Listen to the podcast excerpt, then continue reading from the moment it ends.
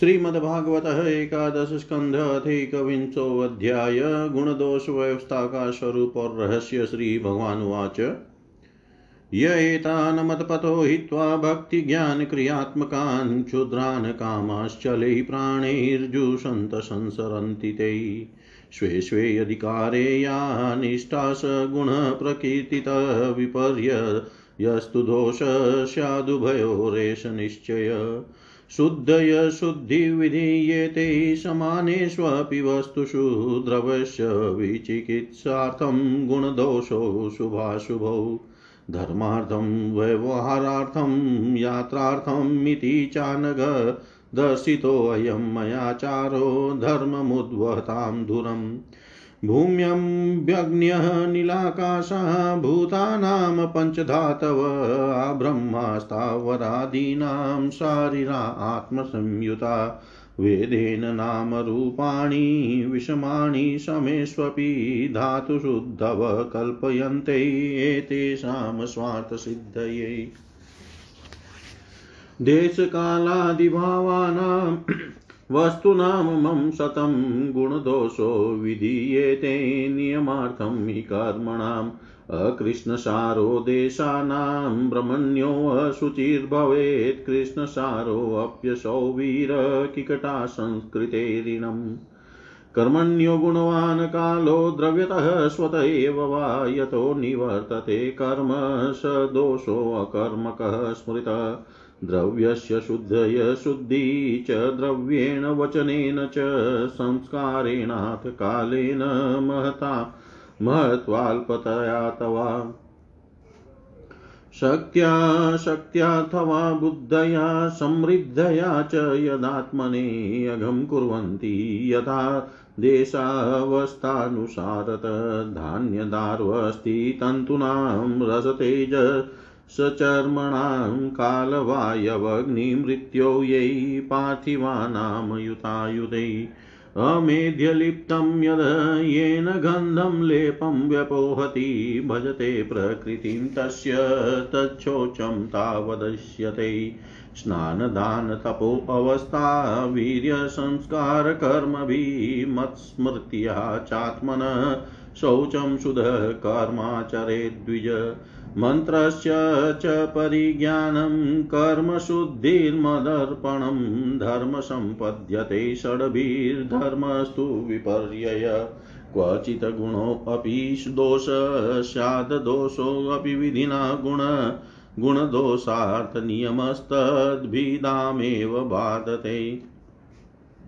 समानकर्माचरणं पतितानां न पातकम् औत्पतिको गुणसङ्गो न शयानपतत्यध। यतो यतो निवर्तेत, विमुच्येत ततस्तत, एष धर्मो नृणामक्षेम शोकमोहभयापः विषयेषु गुणाध्यासात् पुंसः सङ्गस्ततो भवेत् सङ्गात् तत्र भवेत्। काम, कामादेव कलिर्नृणां कलिर्दुर्विसः क्रोधस्तमस्तमनुवर्तते, तमसा ग्रस्यते पुंसश्चेतना व्यापिनी द्रुतम्। तया विरहितसाधो जन्तुशून्याय कल्पते ततोऽस्य स्वार्थविभ्रंशो मूर्छितस्य मृतस्य च विषयाभिनिवेशेन नात्मानं वेदनापरं ऋक्षजीविकया जीवन् व्यर्थं वस्त्रेव यश्वसन् फलश्रुतिरियं नृणां न श्रेयो रोचनं परं श्रेयो विवक्षया प्रोक्तं यथा भेषज्यरोचनम्। उत्पत्त्येव हि कामेषु, प्राणेषु, स्वजनेषु च आसक्तमनसो मत्रयामात्मनोऽनर्थहेतुषु न तान् विदुषस्वार्थं भ्राम्यतो व्रजिनाध्वनि, कथं युञ्ज्यात् पुनस्तेषु तास्तमो विशतो बुध। एवं व्यवसितं केचिद्विज्ञाय कुबुद्धय फलश्रुतिं कुसुमितां न वेदज्ञा वदन्ति।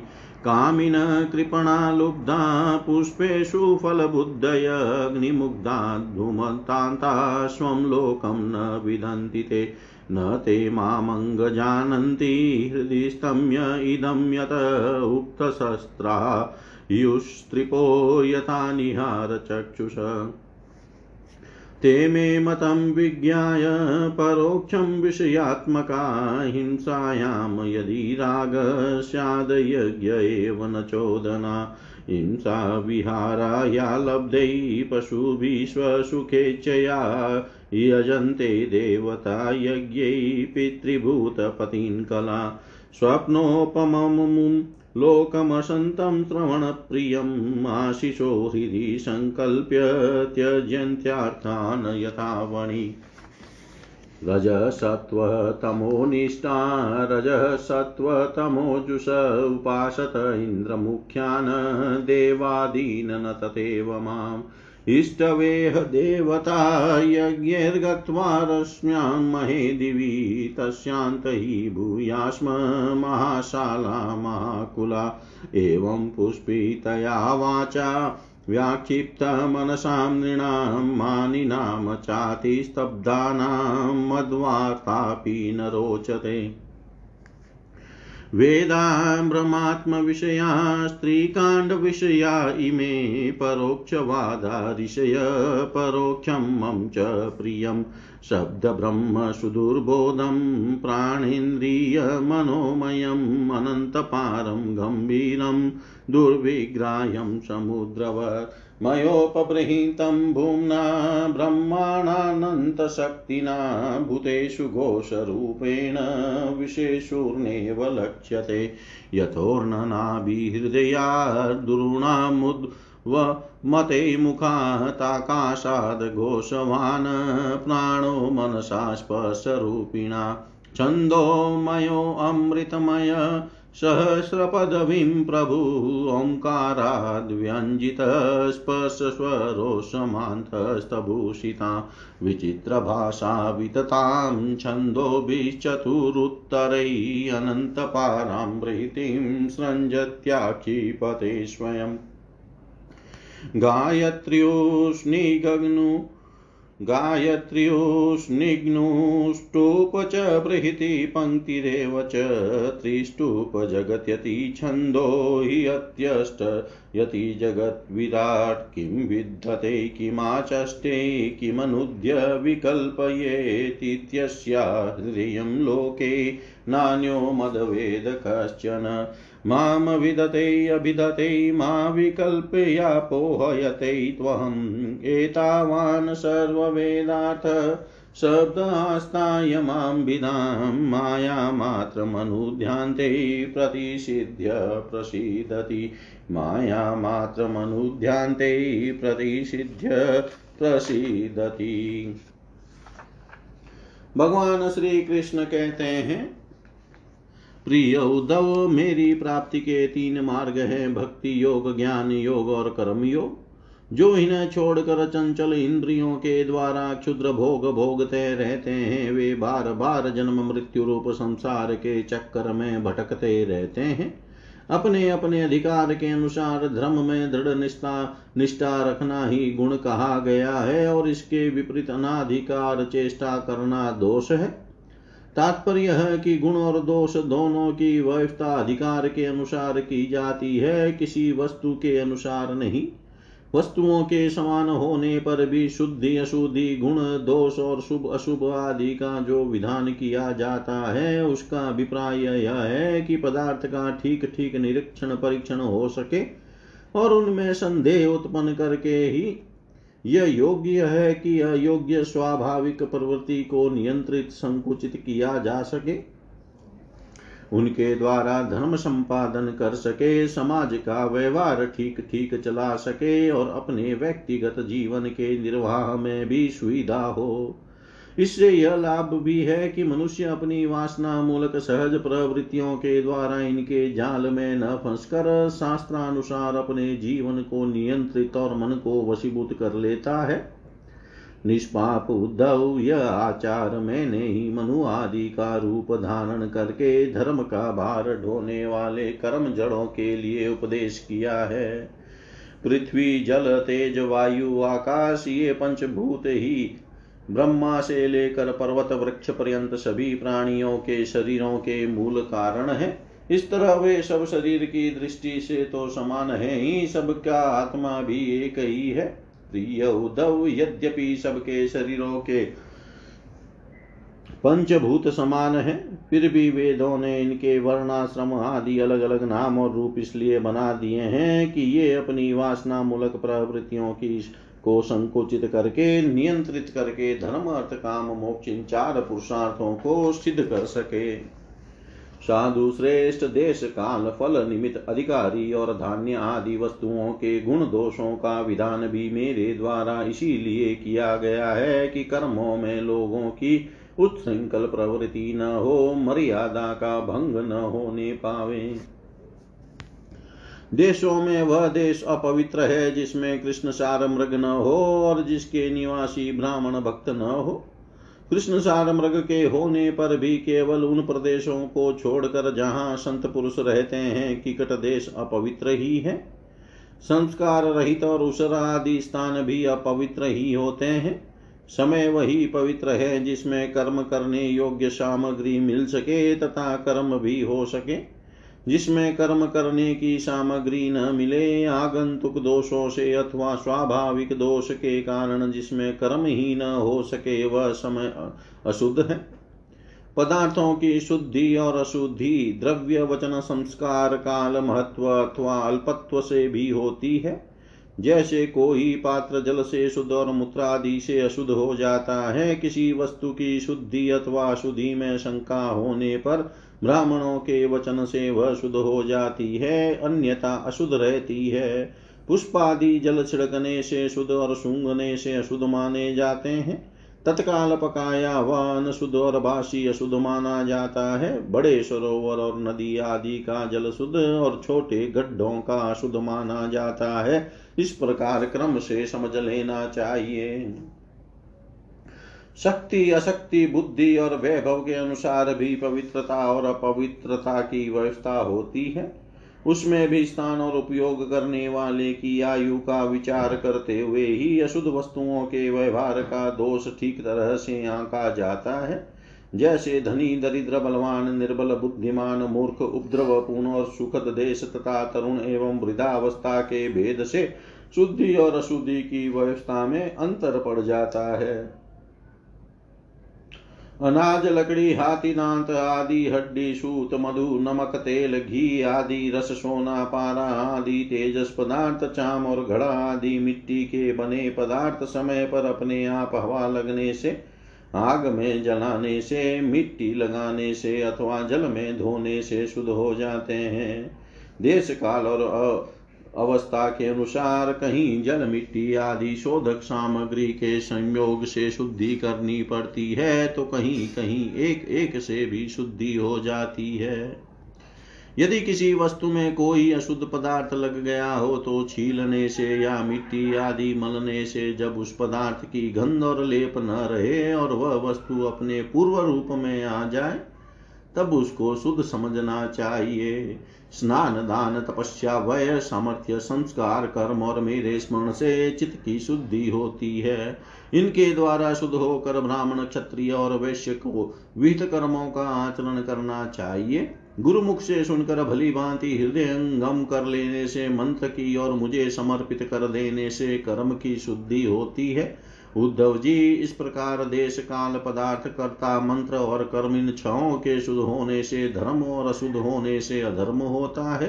कहीं कहीं शास्त्र विधि से गुण दोष हो जाता है और गुण दोष गुण, जैसे ब्राह्मण ब्राह्मण के लिए संध्या, वंदन, गायत्री, जप आदि गुण है, परंतु शूद्र के लिए दोष है और दूध आदि का व्यापार वैश्य के लिए विहित है, परंतु ब्राह्मण के लिए अत्यंत निषिद्ध है। एक ही वस्तु के विषय में किसी के लिए गुण और किसी के लिए दोष का विधान गुण और दोषों की वास्तविकता का खंडन कर देता है, और इससे यह निश्चय होता है कि गुण दोष का यह भेद कल्पित है। जो लोग पतित हैं, वे पतितों का आचरण करते हैं तो उन्हें पाप नहीं लगता, जबकि श्रेष्ठ पुरुषों के लिए वह सर्वथा त्याज्य होता है। जैसे गृहस्थों के लिए स्वाभाविक होने के कारण अपनी पत्नी का संग पाप नहीं है, परंतु सन्यासी के लिए घोर पाप है। उद्धव जी, बात तो यह है कि जो नीचे सोया हुआ है, वह गिरेगा कहाँ? वैसे ही जो पहले से ही पतित है, उनका अब और क्या पतन होगा? जिन जिन दोषों और गुणों से मनुष्य का चित उपरत हो जाता है, उन्हीं वस्तुओं के बंधन से वह मुक्त हो जाता है। मनुष्यों के लिए यह निवृत्ति रूप धर्म ही परम कल्याण का साधन है, क्योंकि यही शोक, मोह और भय को मिटाने वाला है। उद्धव जी, विषयों में कहीं भी गुणों का आरोप करने से उस वस्तु के प्रति आसक्ति हो जाती है। आसक्ति होने से उसे अपने पास रखने की कामना हो जाती है। और इस कामना की पूर्ति में किसी प्रकार की बाधा पड़ने पर लोगों में परस्पर कलह कलह होने लगता है। कलह से असह्य क्रोध की उत्पत्ति होती है और क्रोध के समय अपने हित अहित का बोध नहीं रहता। ज्ञान छा जाता है। इस अज्ञान से शीघ्र ही मनुष्य की कार्य कार्य का निर्णय करने वाली व्यापक चेतना शक्ति लुप्त हो जाती है। साधो चेतना शक्ति अर्थात स्मृति के लुप्त हो जाने पर मनुष्य में मनुष्यता नहीं रह जाती, पशुता आ जाती है और वह शून्य के समान अस्तित्वहीन हो जाता है। अब उसकी अवस्था वैसी ही हो जाती है जैसे कोई मूर्छित या मुर्दा हो। ऐसी स्थिति में न तो उसका स्वार्थ बनता है और न तो परमार्थ विषयों का चिंतन करते करते वह विषय रूप हो जाता है। उसका जीवन वृक्षों के समान जड़ हो जाता है। उसके शरीर में उसी प्रकार व्यर्थ श्वास चलता रहता है, जैसे लुहार की धोंकनी की हवा। उसे न अपना ज्ञान रहता है और न किसी दूसरे का। वह सर्वथा आत्म वंचित हो जाता है।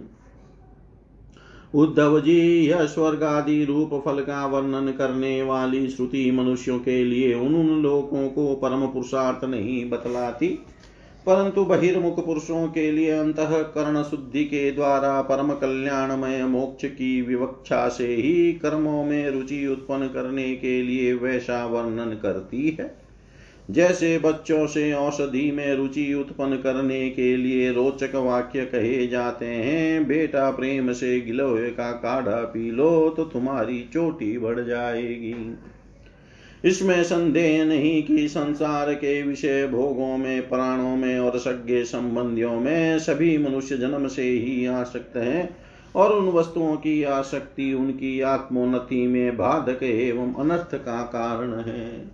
वे अपने परम पुरुषार्थ को नहीं जानते इसलिए स्वर्ग आदि का जो वर्णन मिलता है, वह ज्यो का त्यों सत्य है, ऐसा विश्वास करके देवादि योनियों में भटकते रहते हैं और फिर वृक्ष आदि योनियों के घोर अंधकार में आ पड़ते हैं। ऐसी अवस्था में कोई भी विद्वान अथवा वेद फिर से उन्हें उन्हीं विषयों में क्यों प्रवृत्त करेगा? दुर्बुद्धि लोग कर्मवादी, वेदों का यह अभिप्राय न समझकर कर्माशक्ति वश पुष्पों के समान स्वर्ग आदि लोकों का वर्णन देखते हैं और उन्हीं को परम फल मान कर भटक जाते हैं। परंतु वेद वेता लोग श्रुतियों को ऐसा तात्पर्य नहीं बतलाते। विषय वासनाओं में फंसे हुए दीनहीन लोभी पुरुष रंग बिरंगे पुष्पों के समान स्वर्ग आदि लोकों को ही सब कुछ समझ बैठते हैं। अग्नि के द्वारा सिद्ध होने वाले यज्ञ यागादि कर्मों में ही मुग्ध हो जाते हैं। उन्हें अंत में देवलोक, पितृलोक आदि की ही प्राप्ति होती है। दूसरी ओर भटक जाने के कारण उन्हें अपने निज नाम आत्म पद का पता नहीं लगता। प्यारे उद्धव प्यारे उद्धव, उनके पास साधना है तो केवल कर्म की और उसका कोई फल है तो इंद्रियों की तृप्ति। उनकी आँखें धुंधली हो गई ऐसी से वे यह बात नहीं जानते कि जिससे इस जगत की उत्पत्ति हुई है, जो स्वयं इस जगत के रूप में है, वह परमात्मा में उनके हृदय में ही हूँ। यदि हिंसा और उसके फल मांस भक्षण में राग ही हो, उसका त्याग न किया जा सकता हो तो यज्ञ में ही करे। यह परिसंख्या विधि है। स्वाभाविक प्रवृत्ति का संकोच है संध्या वंदनादि के समान अपूर्व विधि नहीं है इस प्रकार मेरे परोक्ष अभिप्राय को न जानकर विषय लोलुप पुरुष हिंसा का खिलवाड़ खेलते हैं और दुष्टतावश अपनी इंद्रियों की तृप्ति के लिए वध किए हुए पशुओं के मांस से यज्ञ करके देवता, पितर तथा भूतपतियों के यजन का ढोंग करते हैं। उद्धव जी स्वर्ग आदि परलोक स्वप्न के दृश्यों के समान है। वास्तव में वे असत हैं। केवल उनकी बातें सुनने में बहुत मीठी लगती है। सकाम पुरुष वहाँ के भोगों के लिए मन ही मन अनेकों प्रकार के संकल्प कर लेते हैं।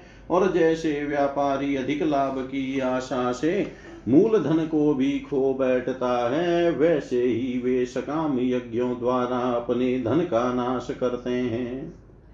वे स्वयं रजोगुण सत्वगुण या तमोगुण में स्थित रहते हैं और रजोगुणी सत्वगुणी अथवा तमोगुणी इंद्रादि देवताओं की उपासना करते हैं। वे उन्हीं सामग्रियों से उतने ही परिश्रम से मेरी पूजा नहीं करते। वे जब इस प्रकार की पुष्पिता वाणी रंग बिरंगी मीठी मीठी बातें सुनते हैं कि हम लोग इस लोक में यज्ञों के द्वारा देवताओं का यजन करके स्वर्ग में जाएँगे और वहाँ दिव्य आनंद भोगे, भोगेंगे। उसके बाद जब फिर हमारा जन्म होगा, तब हम बड़े कुलीन परिवार में पैदा होंगे। हमारे बड़े बड़े महल होंगे और हमारा कुटुंब बहुत सुखी और बहुत बड़ा होगा। तब उनका चित क्षुब्ध हो जाता है और उन्हें कड़ी जताने वाले घमंडियों को मेरे संबंध की बातचीत भी अच्छी नहीं लगती। उद्धव जी, वेदों में तीन कांड है, कर्म, उपासना और ज्ञान। इन तीनों कांडों के द्वारा प्रतिपादित विषय है ब्रह्म और आत्मा की एकता। सभी मंत्र और मंत्र दृष्टा ऋषि इस विषय को खोल कर नहीं गुप्त भाव से बतलाते हैं और मुझे भी इस बात को गुप्त रूप से कहना ही अभिष्ट है। वेदों का नाम है शब्द ब्रह्म। वे मेरी मूर्ति है, इसी से उनका रहस्य समझना अत्यंत कठिन है। वह शब्द ब्रह्म परा पश्यंती और मध्यमा वाणी के रूप में प्राण, मन और इंद्रिय मया समुद्र के समान सीमा रहित और गहरा है। उसकी था लगाना अत्यंत कठिन है। इसी से जैमिनी आदि बड़े बड़े विद्वान भी उसके तात्पर्य का ठीक ठीक निर्णय नहीं कर पाते। उद्धव, मैं अनंत शक्ति संपन्न एवं स्वयं अनंत ब्रह्म हूँ।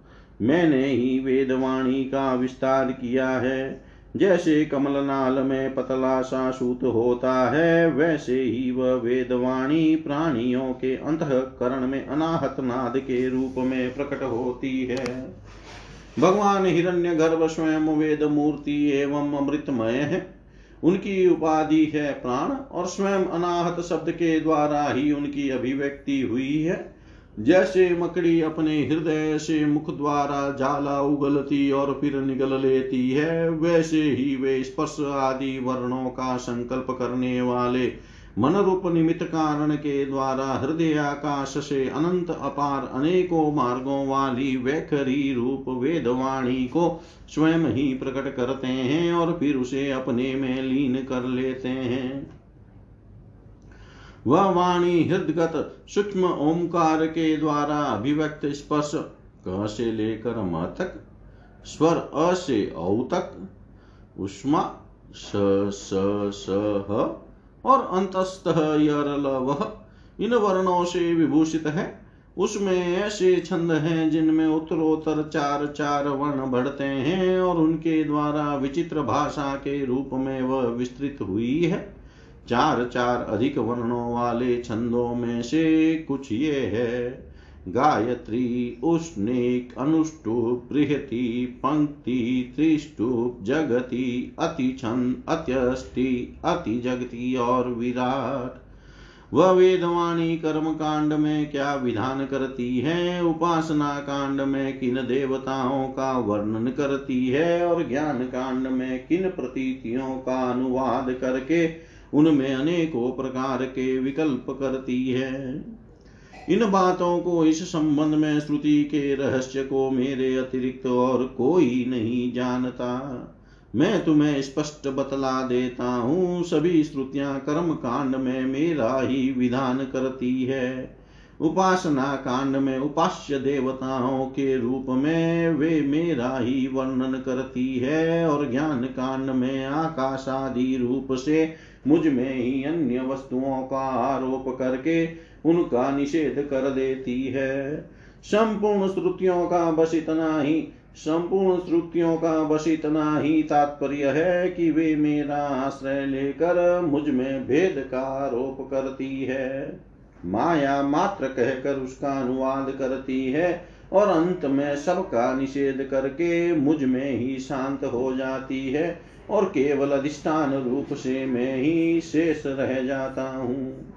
इति श्रीमद्भागवते महापुराणे पारमहंस्यां संहितायामेकादशस्कन्धे एकविंशोऽध्याय। सर्वं श्रीशां सदाशिवार्पणम् अस्तु। ॐ विष्णवे नमः, ॐ विष्णवे नमः, ॐ विष्णवे नमः।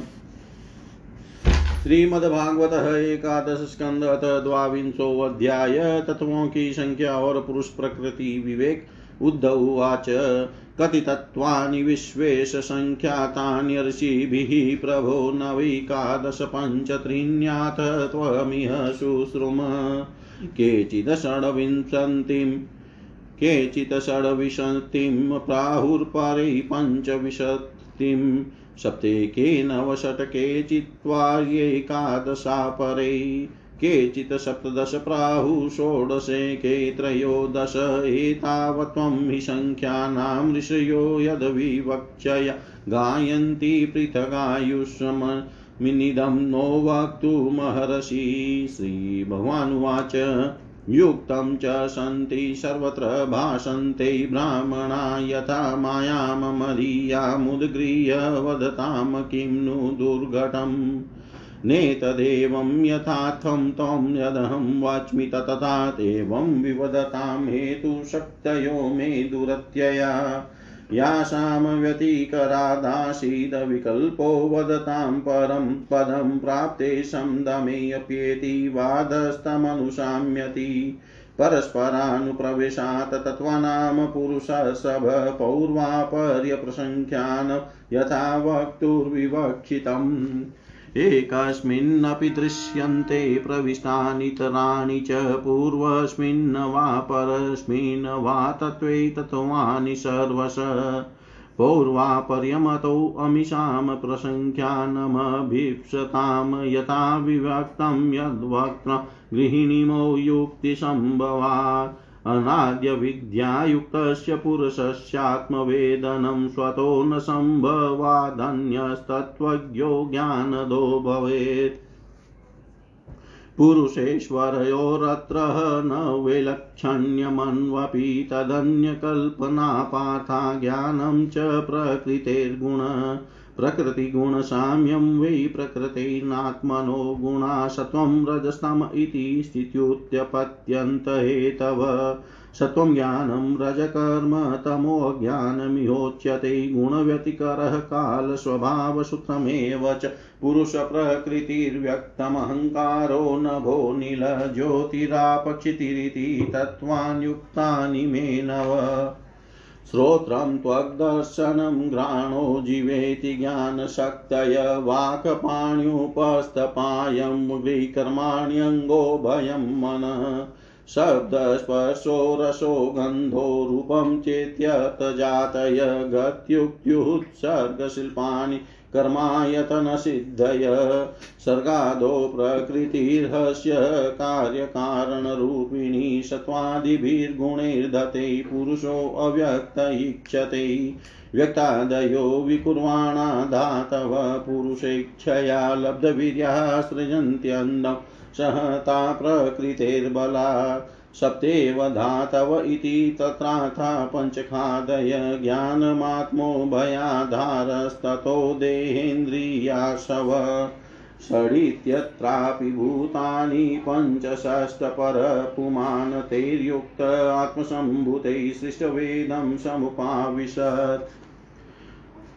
चत्वार्येवेति तत्रापि तेज आपो अनमात्मन जातानि तेरिदं जातं जन्मावयविन खलु। सङ्ख्यानि सप्तदशके भूतमात्रेन्द्रियाणि च पञ्च पञ्चैकमनसा आत्मा सप्तदश स्मृत। तद्वत् आत्मेव मन उच्यते भूतेन्द्रियाणि पञ्चेव मन आत्मा त्रयोदश एकादशत्वात्मासो महाभूतेन्द्रियाणि च अष्टो प्रकृते यश्चैव पुरुषश्च न वेत् इति नानाप्रसङ्ख्यानं तत्त्वानां ऋषिभिः कृतं सर्वं न्यायं युक्तिमत्वाद् विदुषां किं शोभनम्। उद उवाच।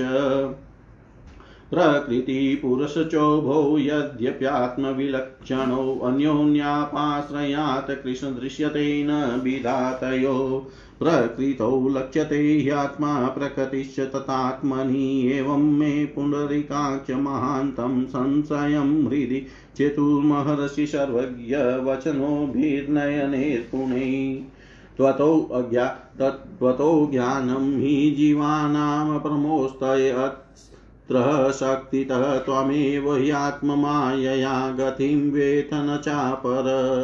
श्रीभगवानुवाच प्रकृतिपुरुषेति विकल्पपुरुषसभ एष विकारिकः सर्गो गुणव्यतिकरात्मक।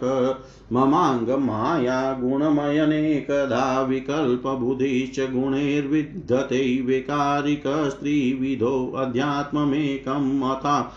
धिदेवमधिभूतमन्यत। दृगरूपमार्कं वपुरत्र रन्ध्रैः परस्परं सिद्धयति यः स्वतः ख्येयात्मा यदेषामपरो ययाद्य स्वा स्वयानुभूत्याखिलसिद्धसिद्धिः। एवं तत्त्वगादिश्रवणादि चक्षुर्जीवादिनाशादि च चितयुक्तम् यो असो गुणक्षोभकृतो विकारप्रधानमूलान् महत्प्रसुत अहं त्रिवृणमोहविकल्पहेतु वैकारिकस्तामस इन्द्रियश्च। आत्मा परिज्ञानमयो विवादो ह्यस्तिति नास्तिति विधार्थनिष्ठव्यथो अपि नेवो परमेत पुंसां मतपराव्रत। वृतधियाँ स्वलोकात्। उद उवाच। त्वत्परावृतधियः स्वकृतैः कर्मभिः प्रभो ऊचावचान् यथा देहान् गृह्णन्ति विसृजन्ति च तन्ममाख्यायि गोविन्द दुर्वि भाव्यमनात्मभिनह्येतत् प्रायशो लोके विद्वांसः सन्ति वञ्चिता। श्रीभगवानुवाच। मनकर्ममयं नृणामिन्द्रियै पञ्चभिर्युतं लोकालोकं प्रयात्यन्य आत्मा तदनुवर्तते। ध्यायन् मनोनुविषयान् दृष्णान् वानुश्रुतानथ उद्यतसिदत कर्मतन्त्रं स्मृतिस्तदनुशाम्यति विषयाभिनिवेश निवेशेन नात्मानं यत स्मरेत पुनः जन्तोर्वै कस्यचिद्धेतोर्मृत्युरत्यन्तविस्मृति जन्मत्वात्मतया पुंस सर्वभावेन भूरिद विषयस्वीकृतिं प्राहुर्यता। स्वप्नमनोरथ स्वप्नं मनोरथं चेतं प्राक्न नं न स्मरत्यसौ तत्र पूर्वमिवात्मानं पूर्वं चानुपश्यति इन्द्रियायायन् सृष्टयेदं त्रैविध्यं भाति वस्तुनि बहिरन्तर्भिदा हेतुर्जनो स जनकृदयता नित्यदायङ्गभूतानि भवन्ति न भवन्ति च कालेनालक्ष्य वेगेन सूक्ष्मत्वात्तन्न दृश्यते। यथा चिशास्रोतसाम च फलानां वा वनस्पतै तथैव सर्वभूतानां वयो अवस्थादय कृता। सोऽयं दीपोऽर्चिषां यद्वत् स्तोत्रसाम् तदिदं जलं सोऽयं पुमानिति नृणां मृषा गिरिधिं मृषायुषाम्। मा स्वस्य कर्मबीजेन जायते, सोऽप्ययं पुमान् म्रियते वामरो भ्रान्त्या यथाग्निदारुर्संयुत निषेकगर्भजन्मानि बाल्यकौमारयौवनं वयो मध्यं जरा मृत्युरित्यवस्थास्तर्णोर्नव एता मनोरथमहिर्हन्यस्योचावचास्तनुगुणसङ्गादुपादते क्वचित् कश्चिज्जहाति च। आत्मन पितृपुत्राभ्यान्मनुये मे मनुमेयो भवाप्ययो न भवाप्यय वस्तूनामभिज्ञो द्वयलक्षण। तरोर्बीजविपाकाभ्यां यो विद्वा जन्म संयमो तरोर्विलक्षणो द्रष्टा, एवं द्रष्टा तनोपृत प्रकृतेरेवमात्मानमविवीच्या बुधपुमान् तत्त्वेन स्पर्शसमूढ संसार प्रतिपद्यते सत्त्वसङ्गादृशनदेवान् रजसासुरमानुषान् तमसा भूततिर्यत्वं भ्रामितो याति कर्मभिः। नृत्यतो गायत पश्यन् यथैवानुकरोति तान्। एवं बुद्धिगुणान् पश्यन् नियोऽप्यनुक्या कार्यते यथाम्बसा प्रचलतां तर्वोऽपि चला चक्षुषा भ्राम्यमाणेव दृश्यते भ्रमतीव भू। यथा मनोरथधियो विषयानुभवो मृषा, स्वप्नदृष्टाश्च दासाः, तथा संसार आत्मन। अर्थे ह्यविद्यामानेऽपि संसृतिर्न निवर्तते, ध्यायतो विषयानस्य स्वप्ने अनथागमो यथा। तस्मादुद्धव मा भुङ्क्ष्यव विषयान् सदिन्द्रियै आत्मा पश्य वैकल्पिकं भ्रमम्। क्षिप्तो अवा क्षिप्तो वमानितो असद्भिः प्रलब्धो असूयितो अथवा ताडितसन्निबधो वा वृत्या वा परिहापित। निष्ठितो मुद्रितो वाग्यैर्बहुदेवं प्रकम्पित। श्रेयस्कामकृच्छ्रगत आत्मा आत्मनात्मानमुद्धरेत्। उद्धव उवाच। यथेवमनुबुध्येयं वदनु वदतां वरसुदुषमिमं मने आत्मन्यसदतिक्रमम् विदुषामपि विश्वात्मन प्रकृतिर्हि बलीयशीरिते त्वधर्मनिरतान् शान्तास्ते चरणालयान्। ऋते त्वधर्मनिरतान् शान्तास्ते चरणालयान्।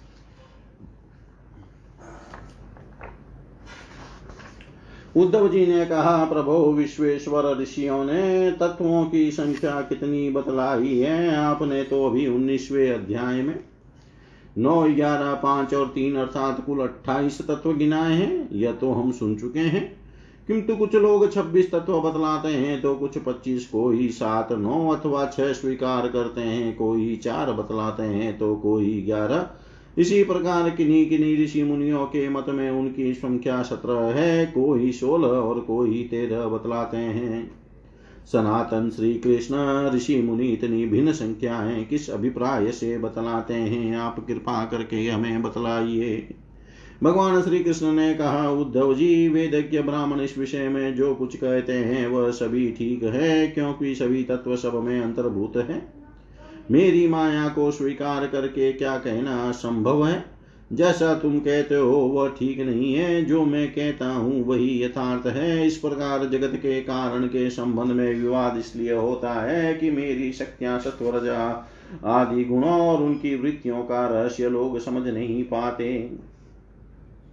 इसलिए वे अपनी अपनी मनोवृत्ति पर ही आग्रह कर बैठते हैं। सत्व आदि गुणों के क्षोभ से ही यह विविध कल्पना रूप प्रपंच जो वस्तु नहीं, केवल नाम है उठ खड़ा हुआ है। यही वाद विवाद करने वालों के विवाद का विषय है। जब इंद्रियाँ अपने वश में हो जाती है, तथा चित शांत हो जाता है, तब यह प्रपंच भी निवृत्त हो जाता है और इसकी निवृत्ति के साथ ही सारे वाद विवाद भी मिट जाते हैं। पुरुष शिरोमणे तत्वों का एक दूसरे से अनुप्रवेश है, इसलिए वक्ता तत्वों की जितनी संख्या बतलाना चाहता है, उसके अनुसार कारण को कार्य में अथवा कार्य को कारण में मिलाकर अपनी इच्छित संख्या सिद्ध कर सक, कर लेता है। ऐसा देखा जाता है कि एक ही तत्व में बहुत से दूसरे तत्वों का अंतर्भाव हो गया है, इसका कोई बंधन नहीं है कि किसका किसमें अंतर्भाव हो। कभी घटपट कभी घटपट आदि कार्य वस्तुओं का उनके कारण मिट्टी सूत आदि में तो कभी मिट्टी सूत आदि का घटपट आदि कार्यों में अंतर्भाव हो जाता है। इसलिए वादी प्रतिवादियों में से जिसकी वाणी ने जिस कार्य को जिस कारण में अथवा जिस कारण को जिस कार्य में अंतर्भूत करके तत्वों की जितनी संख्या स्वीकार की है, वह हम निश्चय ही स्वीकार करते हैं, क्योंकि उनका वह उपादन युक्ति संगत ही है। उद्धव जी, जिन लोगों ने छब्बीस संख्या स्वीकार की है, वे ऐसा कहते हैं कि जीवन आदि काल से अविद्या से ग्रस्त हो रहा है। वह स्वयं अपने आप को नहीं जान सकता। उसे आत्मज्ञान कराने के लिए किसी अन्य सर्वज्ञ की आवश्यकता है। इसलिए प्रकृति के कार्य कारण रूप चौबीस तत्व, पच्चीसवा पुरुष और छब्बीसवा ईश्वर, इस प्रकार कुल छब्बीस तत्व स्वीकार करने चाहिए। पच्चीस तत्व मानने वाले कहते हैं कि इस शरीर में जीव और ईश्वर का अणुमात्र भी अंतर या भेद नहीं है, इसलिए उनमें भेद की कल्पना व्यर्थ है।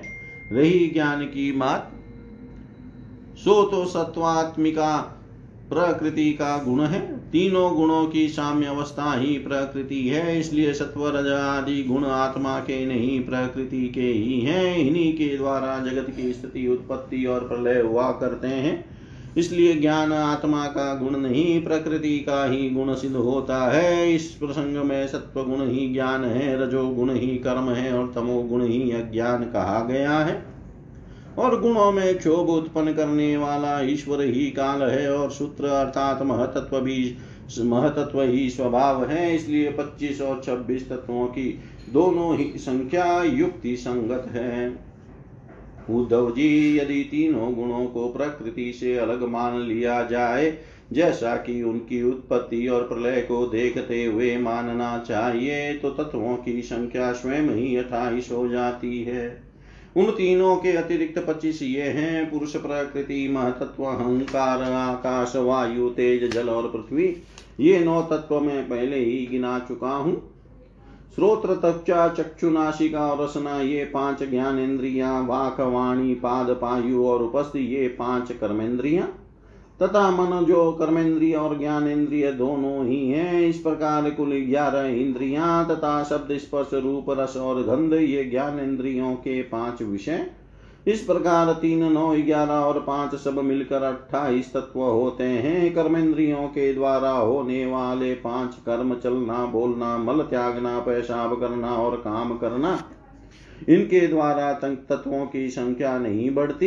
इन्हें कर्मेंद्रिय स्वरूप ही मानना चाहिए। सृष्टि के आरंभ में कार्य, ग्यारह इंद्रियों और पंचभूत और कारण महतत्व आदि के रूप में प्रकृति ही रहती है। वही सत्वगुण रजोगुण और तमोगुण की सहायता से जगत की स्थिति, उत्पत्ति और संहार संबंधी अवस्थाएँ धारण करती है। अव्यक्त पुरुष तो प्रकृति और उसकी अवस्थाओं का केवल साक्षी मात्र बना रहता है। महतत्व आदि कारण धातुएँ विकार को प्राप्त होते हुए पुरुष के ईक्षण से शक्ति प्राप्त करके परस्पर मिल जाते हैं और प्रकृति आश्रय लेकर उसी के बल से ब्रह्मांड की सृष्टि करते हैं। उद्धव जी, जो लोग तत्वों की संख्या सात स्वीकार करते हैं, उनके विचार से आकाश, वायु, तेज, जल और पृथ्वी, ये पाँच भूत, छठा जीव और सातवां परमात्मा, जो साक्षी जीव और साक्ष्य जगत दोनों का अधिष्ठान है, ये ही तत्व हैं। देह, इंद्रिय और प्राण आदि की उत्पत्ति तो पंचभूतों से ही हुई है, इसलिए वे इन्हें अलग नहीं गिनते। जो लोग केवल छह तत्व स्वीकार करते हैं, वे कहते हैं कि पाँच भूत है और छठा है परम पुरुष परमात्मा। वह परमात्मा अपने बनाए हुए पंचभूतों से युक्त होकर देह आदि की सृष्टि करता है और उनमें जीव रूप से प्रवेश करता है। इस मत के अनुसार जीव का परमात्मा में और शरीर आदि का पंचभूतों में समावेश हो जाता है। जो लोग कारण के रूप में चार ही तत्व स्वीकार करते हैं, वे कहते हैं कि आत्मा से तेज जल और पृथ्वी की उत्पत्ति हुई है और जगत में जितने पदार्थ है, सब इन्हीं से उत्पन्न होते हैं। वे सभी कार्यों का ही में समावेश कर लेते हैं। जो लोग तत्वों की संख्या सत्रह बतलाते हैं, वे इस प्रकार गणना करते हैं। पाँच भूत, पाँच तन मात्रा है पाँच ज्ञान इंद्रिया एक मन और एक आत्मा। जो लोग तत्वों की संख्या सोलह बतलाते हैं, उनकी गणना भी इसी प्रकार है। अंतर केवल इतना ही है कि वे आत्मा में मन का भी समावेश कर लेते हैं और इस प्रकार उनकी तत्व संख्या सोलह रह जाती है। जो लोग तेरह तत्व मानते हैं, वे कहते हैं कि आकाश आदि पाँच भूत, स्रोत आदि पाँच ज्ञान इंद्रिया एक मन, एक जीवात्मा और एक परमात्मा। यह तेरह तत्व है, ग्यारह संख्या। मानने वालों ने पाँच भूत ज्ञान, पाँच कर ज्ञानेन्द्रिया और इनके अतिरिक्त एक आत्मा का अस्तित्व स्वीकार किया है। जो लोग नौ तत्व मानते हैं, वे आकाश आदि पाँच भूत और मन बुद्धि, अहंकार, ये आठ प्रकृतियाँ और नववा पुरुष, इन्हीं को तत्व मानते हैं।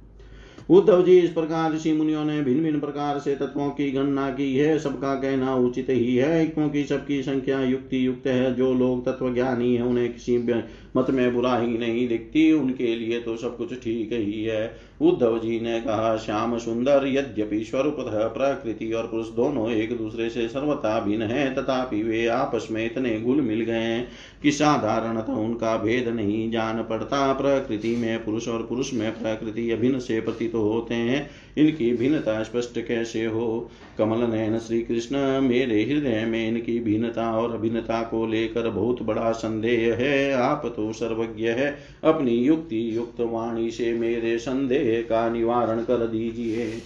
भगवान आपकी ही कृपा से जीवों को ज्ञान होता है और आपकी माया शक्ति से ही उनके ज्ञान का नाश होता है। अपनी आत्मस्वरूपिणी माया की विचित्र गति आप ही जानते हैं और कोई नहीं जानता, अतएव आप ही मेरा संदेह मिटाने में समर्थ हैं। भगवान श्री कृष्ण ने कहा, उद्धव जी, प्रकृति और पुरुष शरीर और आत्मा, इन दोनों में अत्यंत भेद है। इस प्राकृतिक में जन्म, मरण एवं वृद्धि ह्रास आदि विकार लगे ही रहते हैं। इसका कारण यह है कि यह गुणों के क्षोभ से ही बना है। प्रिय मित्र मेरी माया त्रिगुणात्मिका है, वही अपने सत्वरज आदि गुणों से अनेकों प्रकार की भेद वृत्तियाँ पैदा कर देती है। यद्यपि इसका विस्तार असीम है, फिर भी इस विकारात्मक सृष्टि को तीन भागों में बांट सकते हैं। वे तीन भाग है, अध्यात्म, अधिदेव और अधिभूत। उदाहर उदाहरणार्थ नेतेन्द्रिय अध्यात्म है उसका विषय रूप अधिभूत है और नेत्र गोलक में स्थित सूर्य देवता का अंश अधिदेव है। ये तीनों परस्पर एक दूसरे के आश्रय से सिद्ध होते हैं और इसी, इसलिए अध्यात्म अधिदेव और अधिभूति ये तीनों ही परस्पर साक्षेप सापेक्ष हैं। परंतु आकाश में स्थित सूर्य मंडल तीन तीनों की अपेक्षा से मुक्त है, क्योंकि वह स्वतः सिद्ध है। इसी प्रकार आत्मा भी उपयुक्त तीनों भेदों का मूल कारण उनका साक्षी और उनसे परे है। अब वही अपने स्वयं सिद्ध प्रकाश से समस्त सिद्ध पदार्थों की मूल सिद्धि है। उसी के द्वारा सबका प्रकाश होता है, जिस प्रकार चक्षु के तीन भेद बताए गए। उसी प्रकार त्वचा, श्रोत्र, जीव्या नाशिका और चित आदि के भी तीन तीन भेद है। प्रकृति से महतत्व बनता है और महतत्व से अहंकार इस प्रकार यह अहंकार गुणों के क्षोभ से उत्पन्न हुआ, प्रकृति का ही एक विकार है, अहंकार के तीन भेद है, सात्विक, तामस और राजस। यह अहंकार ज्ञान और सृष्टि की विविधता का मूल कारण है। आत्मा ज्ञान स्वरूप है उसका इन पदार्थों से न तो कोई संबंध है और न उसमें कोई विवाद की बात है।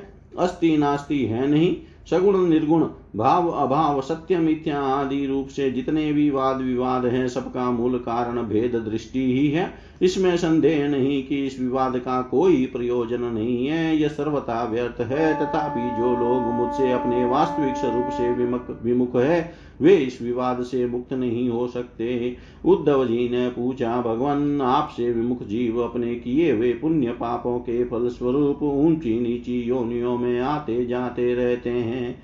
अब प्रश्न यह है कि व्यापक आत्मा का एक शरीर से दूसरे शरीर में जाना, कर्ता का कर्म करना और नित्य वस्तु का जन्म मरण कैसे संभव है? गोविंद, जो लोग आत्मज्ञान से रहित हैं, वे तो इस विषय को ठीक ठीक सोच भी नहीं सकते। और इस विषय के विद्वान संसार में प्राय मिलते नहीं, क्योंकि सभी लोग अपनी आपकी माया की भूल भुलैया में पड़े हुए हैं, इसलिए आप ही कृपा करके मुझे इसका रहस्य समझाइए। भगवान श्री कृष्ण ने कहा, प्रिय उद्धव, मनुष्यों का मन, कर्म, संस्कारों का पुंज है। उन संस्कारों के अनुसार भोग प्राप्त करने के लिए उसके साथ पाँच इंद्रियाँ भी लगी हुई है। इसी का नाम है लिंग शरीर। वही कर्मों के अनुसार एक शरीर से दूसरे शरीर में, एक लोक से दूसरे लोक में आता जाता रहता है। आत्मा इस लिंग शरीर से सर्वथा पृथक है, उसका आना जाना नहीं होता, परंतु जब वह अपने को लिंग शरीर ही समझ बैठता है, उसी में अहंकार कर लेता है, तब उसे भी अपना आना जाना प्रतीत होने लगता है। मन कर्मों के अधीन है, वह देखे हुए या सुने हुए विषयों का चिंतन करने लगता है और क्षण भर में ही उनमें तदाकार हो जाता है, तथा उन्हीं पूर्व चिंतित विषयों में लीन हो जाता है। धीरे धीरे उसकी स्मृति पूर्वापर का अनुसंधान भी नष्ट हो जाता है। उन देवादि शरीरों में इसका इतना अभिनिवेश, इतनी तलीनता हो जाती है कि जीव को अपने पूर्व शरीर का स्मरण भी नहीं रहता। किसी भी कारण से शरीर को सर्वथा भूल जाना ही मृत्यु है। उदार उद्धव, जब यह जीव किसी भी शरीर को अभेद भाव से मैं के रूप में स्वीकार कर लेता है, तब उसे ही जन्म कहते हैं। ठीक वैसे ही जैसे स्वप्न कालीन और मनोरथ कालीन शरीर में अभिमान करना ही स्वप्न और मनोरथ कहा जाता है। यह वर्तमान देह में स्थित जीव जैसे पूर्व देह का स्मरण नहीं करता, वैसे ही स्वप्न या मनोरथ में स्थित जीव भी पहले के स्वप्न और मनोरथ को स्मरण नहीं करता। प्रत्युत उस वर्तमान स्वप्न और मनोरथ में पूर्व सिद्ध होने पर भी अपने को नवीन सा ही समझता है। इंद्रियों के आश्रय मन या शरीर की सृष्टि से आत्म वस्तु में यह उत्तम मध्यम और अधम की त्रिविधता भाषती है। उनमें अभिमान करने से ही आत्मा बाह्य और आभ्यंतर भेदों को हेतु,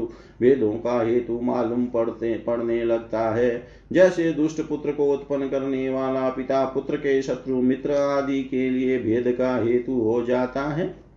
प्यारे उद्धव, काल की गति सूक्ष्म है, उसे साधारणतः नहीं देखा जा सकता। उसके द्वारा प्रतिक्षण ही शरीर की उत्पत्ति और नाश होते रहते हैं। सूक्ष्म होने के कारण ही प्रतिक्षण होने वाले जन्म मरण नहीं दिख पड़ते। जैसे काल के प्रभाव से दिए की लो नदियों का प्रभाव अथवा वृक्ष के फलों की विशेष विशेष अवस्थाएँ बदलती रहती है, वैसे ही समस्त प्राणियों के शरीरों की आयु अवस्था आदि भी बदल वही दीपक है। प्रवाह का यह वही जल है। ऐसा समझना और कहना मिथ्या है। वैसे ही विषय चिंतन में व्यर्थ आयु बिताने वाले अविवेकी पुरुषों का ऐसा कहना और समझना कि यह वही पुरुष है, सर्वथा मिथ्या है। यद्यपि वह भ्रांत पुरुष भी अपने कर्मों के बीज द्वारा न पैदा होता है और न तो मरता ही है, वह भी अजन्मा और अमर ही है, फिर भी भ्रांति से वह उत्पन्न होता है और मरता सा भी है। जैसे कि काष्ट से युक्त अग्नि पैदा होता और नष्ट होता दिखाई पड़ता है। उद्धव जी, गर्भाधान गर्भ वृद्धि जन्म, बाल्यावस्था, कुमारावस्था, जवानी, अधेड़ अवस्था, बुढ़ापा और मृत्यु, ये नौ अवस्थाएँ शरीर की ही हैं। यह शरीर जीव से भिन्न है और ये ऊँची नीची अवस्थाएँ उसके मनोरथ के अनुसार ही है, परंतु वह ज्ञानवश गुणों के संग से इन्हें अपनी मान कर भटकने लगता है। और कभी कभी विवेक हो जाने पर इन्हें छोड़ भी देता है। पिता को पुत्र के जन्म से और पुत्र को पिता की मृत्यु से अपने अपने जन्म मरण का अनुमान कर लेना चाहिए। जन्म मृत्यु से युक्त देहों का दृष्टा जन्म और मृत्यु से युक्त शरीर नहीं है। जैसे जौ, गेहूँ आदि की फ़सल बोने पर उग आती है और पक जाने पर काट दी जाती है, किंतु जो पुरुष उनके उगने और काटने का जानने वाला साक्षी है, वह उनसे सर्वथा पृथक है। वैसे ही जो शरीर और उसकी अवस्थाओं का साक्षी है, वह शरीर से सर्वथा पृथक है। अज्ञानी पुरुष इस प्रकार प्रकृति और शरीर से आत्मा का विवेचन नहीं करते। वे उसे, उनसे तत्वतः अलग अनुभव नहीं करते और विषय भोग में सच्चा सुख मानने लगते हैं तथा उसी में मोहित हो जाते हैं। इसी से उन्हें जन्म मृत्यु रूप संसार में भटकना पड़ता है। जब अविवेकी जीव अपने कर्मों के अनुसार जन्म मृत्यु के चक्र में भटकने लगता है, तब सात्विक कर्मों की आसक्ति से वह ऋषि लोक और देवलोक में राजसिक कर्मों की आसक्ति से, मनुष्य और असुर योनियों में तथा तामसी कर्मों की आसक्ति से, भूत प्रेत एवं पशु पक्षी आदि योनियों में जाता है। जब मनुष्य किसी को नाचते गाते देखता है, तब वह स्वयं भी उसका अनुकरण करने, तान तोड़ने लगता है। वैसे ही जब जीव बुद्धि के गुणों को देखता है, तब स्वयं निष्क्रिय होने पर भी उसका अनुकरण करने के लिए बाध्य हो जाता है। जैसे नदी, तालाब आदि के जल के हिलने या चंचल होने पर उसमें प्रतिबिंबित तट के वृक्ष भी उसके साथ हिलते डोलते से जान पड़ते हैं। जैसे घुमाए जाने वाले नेत्र के साथ साथ पृथ्वी भी घूमती हुई सी दिखाई देती है। जैसे मन के द्वारा सींचे गए तथा स्वप्न में देखे गए भोग पदार्थ सर्वथा अलो अलिक ही होते हैं। वैसे ही हे दासार आत्मा का विषयानुभव, रूप संसार भी सर्वथा सत्य है। आत्मा तो नित्य शुद्ध बुद्ध मुक्त स्वभाव ही है। विषयों के सत्य न होने पर भी जो जीव विषयों का ही चिंतन करता रहता है, उसका यह जन्म मृत्यु रूप संसार चक्र कभी निवृत्त नहीं होता। जैसे स्वप्न में प्राप्त अनर्थ परंपरा जागे बिना निवृत्त नहीं होती। प्रिय उद्धव, इसलिए इन दुष्ट कभी तृप्त न होने वाली इंद्रियों से विषयों को मत भोगो। आत्म विषय का ज्ञान से प्रतीत होने वाला सांसारिक भेदभाव भ्रम मूलक ही है, ऐसा समझो। असाधु पुरुष गर्दन पकड़कर बाहर निकाल दे, वाणी द्वारा अपमान करे, उपहास करे, निंदा करे, मारे, पीटे, बांधे, आजीविका छीन ले। ऊपर थूक दे, मूत दे, अथवा तरह तरह से विचलित करे, निष्ठा से डिगाने की चेष्टा करे, उनके किसी भी उपद्रव से क्षुब्ध न होना चाहिए, क्योंकि वे तो बेचारे अज्ञानी हैं, उन्हें परमार्थ का तो पता ही नहीं है। अतः जो अपने कल्याण का इच्छुक है, उसे सभी कठिनाइयों से अपनी विवेक बुद्धि द्वारा ही किसी बाह्य साधन से नहीं अपने को बचा लेना चाहिए। वस्तुतः आत्मदृष्टि ही समस्त विपत्तियों से बचने का एकमात्र साधन है। उद्धव जी ने कहा, भगवान, आप समस्त वक्ताओं के शिरोमणि है। मैं इस दुर्जनों से किए गए तिरस्कार को अपने मन में अत्यंत असह्य समझता हूँ। अतः जैसे मैं इसको समझ सकूँ, आपका उपदेश जीवन में धारण कर सकूँ, वैसे हमें बतलाइए। विश्वात्मन, जो आपके भागवत धर्म के आचरण में प्रेम पूर्वक संलग्न है, जिन्होंने आपके चरण कमलों का ही आश्रय ले लिया है, उन शांत पुरुषों के अतिरिक्त बड़े बड़े विद्वानों के लिए भी दुष्टों के द्वारा किया हुआ तिरस्कार सह लेना अत्यंत कठिन है। क्योंकि प्रकृति अत्यंत बलवती है। इति श्रीमद्भागवते महापुराणे पारमंस्यां संहितायाम् एकादशस्कन्धे सर्वं श्रीशां सदाशिवार्पणम् अस्तु। विष्णवे नम ओं विष्णवे नम, ॐ विष्णवे नमः।